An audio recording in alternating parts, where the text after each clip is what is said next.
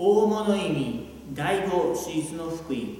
マルコ福音書10章33から45節。かの時すす十二頭目して己に及ばんとすることを告げて言えり。見よ我らイエルサリムに登る人の子は最所長。および学士らに渡され彼らこれを死に定めこれを違法人に渡しこれを恥ずかしめこれを鞭打ちこれに椿しこれを殺さん。思考して彼第三日に復活せん。時にゼベデイの子ヤコフおよびヨアン彼に尽きて曰く死よ我らの求めるところ願わくは汝我らのためにこれを行え。彼はこれに言えり我が汝らのために何を行わんことを欲するか。彼ら言えり我らに汝が光栄のうちにおいて一人は汝の右に一人は汝の左に座せんことをたまえいすす彼らに言えり汝ら求むるところを知らず汝ら我が飲む杯を飲むことをよくするか我が送る線を送ることをよくするか彼ら言えりよくすいすす彼らに言えり汝らは我が飲む杯を飲み我が送る線を受け。しかれども我が右および我が左に座することは我が与うべきにあらずすなわち備えられたる者に与えられん十問とこれを聞いてヤコフおよびヨアンを憤れりイースス彼らを召して曰く。庶民の称して王侯となす者をその民を司り大人らその上に剣を取るは汝らの知るところなりただ汝らのうちには核あるべからず。すなわち汝らのうちに大いならんと欲する者は汝らの益者となるべし汝らのうちに頭足らんと欲する者は囚人の僕となるべし。けらし人の子の来たりしも人を使わんためにあらずすなわち人に使わ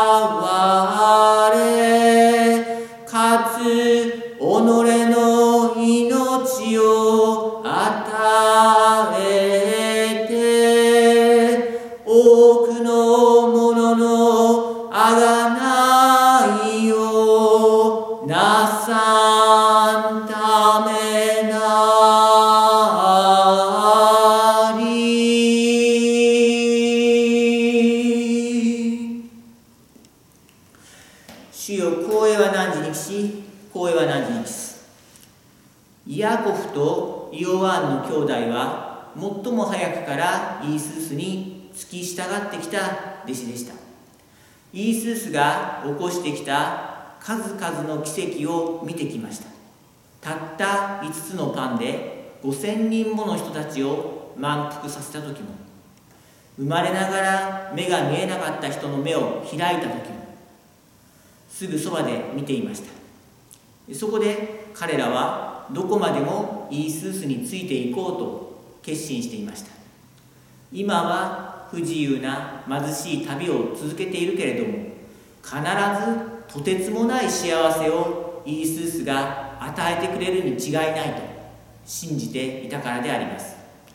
彼らにとって今の苦労は将来のために必要な投資でした。ですからヤコフとヨアンはある時にイースースにこう言ってみました。イースース様が世界の支配者となる時私たちを一番の大臣にしてください。しかしイースースはこう答えました。あなた方は自分が何を願っているのか分かっていない分かっていないとはどういうことでしょう？イースースは彼らの願いが良くないものだからよろしいと言わなかったというだけのことではありません。彼らが分かっていないというのはでは大事になってどうするのかということです。私たちも神様にいろいろなお願いをします。病気が良くなりますように景気が良くなりますように。しかしキリスト教徒であるということはその先をではその願いが叶ったらどうするのかということを厳しいようですけども考えなければならないのであります。そこでイースースは弟子たちに言いました。偉くなりたいと思う者は全ての人のしもべとなって使えるものとなりなさい。これは謙遜な態度をとっていればやがて周囲の人たちに認められて立派な人と言われるようになるということではありません。そのような諸誠実この世の価値観ではなく全ての人に仕えること人のためを思い人のために尽くすことすなわち全ての人を愛することこそが真に価値のあることであり偉大なことであるという人間本来の価値観をイースースは提示したのであります。王や大臣であるとか権力や財産を持っているとかそれ自体には価値がないことです。小さなことであってもそれを世のため人のため周囲のために用いようとすることこそ真に偉大で尊いことです。イースースが重い皮膚病を患っていた人たちを癒した時その中で一人お礼を言うために戻ってきた人だけにあなたは救われたと言ったことを思い出してください。病が癒されたということだけでは不十分なのです。重い病を患い人々との関係が疎遠になってしまっていた人が感謝し合う愛し合うという人間本来の在り方を回復した時これを救われたというのであります。イーススは神を愛し隣人を愛しなさい。これが最も大切なことです。と教えました。これは人が本当に幸せになるためにはそれしかないということです。神様は私たちにいろいろなものを与えてくださいますが全て愛するための材料であり手段なのであります。それが分からなくなった時人間は滅びていきます。いつまでたっても何を手に入れても幸せになることができません。永遠の命。幾とせも永遠の記憶というけれども全て愛がなければ無意味なことであります。愛というと普通は恋人同士であるとか家族であるとかの仲むつまじい光景が浮かびます。しかしこのように愛を説いたイースースがこれから行おうとしていたことは何でしょうか？彼らを憎む者たちに引き渡されさまざまな恥辱を加えられて殺されてしまうことでした。死体寄り添っていた人々は深く悲しみ絶望しました。それも私たちがしばしば思い悩むことではありませんか。私が良いことだと思ってしようとしているこのことは身近な人を困らせはしないだろうかと。もしや悲しませることにはならないだろうかと。隣人を愛し助けることは常に安全とは限りません。他の子がいじめられているのをやめさせたいと。けれども自分が今度はいじめられるかもしれないと躊躇してしまう。様子のおかしな人に声をかけたいと思うけれども不審者かもしれないと見ないふりをしてしまう。クリストスを愛する人たちの中には家族を離れ遠い異国でさまざまな福祉活動を行っている方々さえおります。しかし彼らの家族はそれを全く悲しんではいないでしょうか。まして現地の人たちは必ずしも感謝していない。助ける者たちを欺き盗み殺してしまう人たちだっています。長年アフガニスタンやパキスタンで医療活動や緑化事業など復興支援に取り組んできた中村哲医師が一昨年殺害されたことは衝撃でした。それでも中村医師の志を受け継ぐ方たちは絶えません。見知らぬ人を愛することは確かに難しい。しかし知っている人自分を愛してくれる者だけ愛するならばどれほどの価値があるだろうかともイースースは問いかけています。教会は人が変われることを証ししています。聖使とパブロスは迫害者から一変して使徒となりロシアのウラジミル大公は残忍な暴君から人君にそして聖なる足ととなりました。ザクヘイ宝刀息子そしてエジプトの聖マリアは悔い改めによって人がどれほど変わることができるかを証しします。国少女マリアは前半生を宝刀三昧に生きていましたが悔い改めあれので47年間を祈りと物意味のうちに過ごしました。仲間を出し抜いてイーススにこの世の最高権力者の地位を願ったイヤコフとイオアンの兄弟はどうなりましたか？イヤコフは使徒のうちで最初に神と人々への愛のためにこの世での命を捨てた聖致命者となりイオアンは人々を深く憐れんでご自身を人々と同じ儚いものとされ世の命のために渡された神の愛を述べ伝える福音記者となったのです。人は変わることができるのです。大物意味これは罪の奴隷であった者が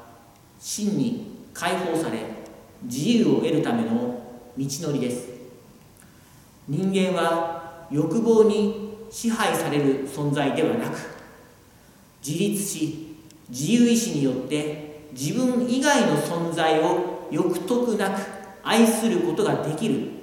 神に似た存在です。神の似姿としての本来の自分自身を取り戻すことが大戻りのゴールです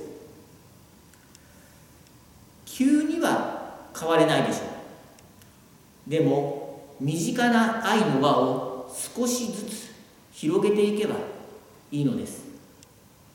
骨髄移植のドナーになることは難しくても献血ならできるとか散歩のついでにちょっと拾えるゴミを拾ってくるとか自分では飼うことができないけれども捨てられた動物を助けている団体に寄付をするとか少しずつでもできればいいと思います。人のために自分が何かするということが大切と思います。マザー・テレサが自分もインドで貧しい人々のために働きたいと願った日本人女性にあなたの国のあなたの周囲にもあなたの助けを必要としている人々が必ずいる。ここでも日本でも同じこと。そう教えたそうです。友達の友達をさらに6回たどっていくと全世界の全ての人にたどり着くと言われます。大きな愛の技はできなくても身近な人を愛することをほんの少し広げるだけでも結構世界は変わるのかもしれません。自分のために人を利用しようとする生き方ではなく人を仕えさせようとする生き方ではなく人に仕える生き方。人のために自分を与えようとする生き方に変える。それはイースースが私たちのために十字架に釘打たれ苦しみを受け葬られ私たちのために3日目に復活された。その救いの技に預かること共にすることです。私たちと共にしてくださるクリストスと私たちも共にするということです。とてもできませんとても変われませんと言いたいですよね。一人では変わることなどできない。そう正確には人にはできなくても神にはできるとおっしゃった方に変えていただく。ということです。大物意味は終盤に入ります。物意味特に断食それ自体には大した意味はありません。この世での財産や権力や健康などと同じくそれは手段です。物意味を通して私たちは神と共にあることを確認しているのであります。神と共に祈り神と共に苦しみ神と共に悲しみ神と共に働き神と共に仕え神と共に喜び神と共に愛し神と共に死に神と共に復活する。神は我らと共にす。る良き物言いの仕上げをしましょう。父と子と精神の皆によりてなりアミーン。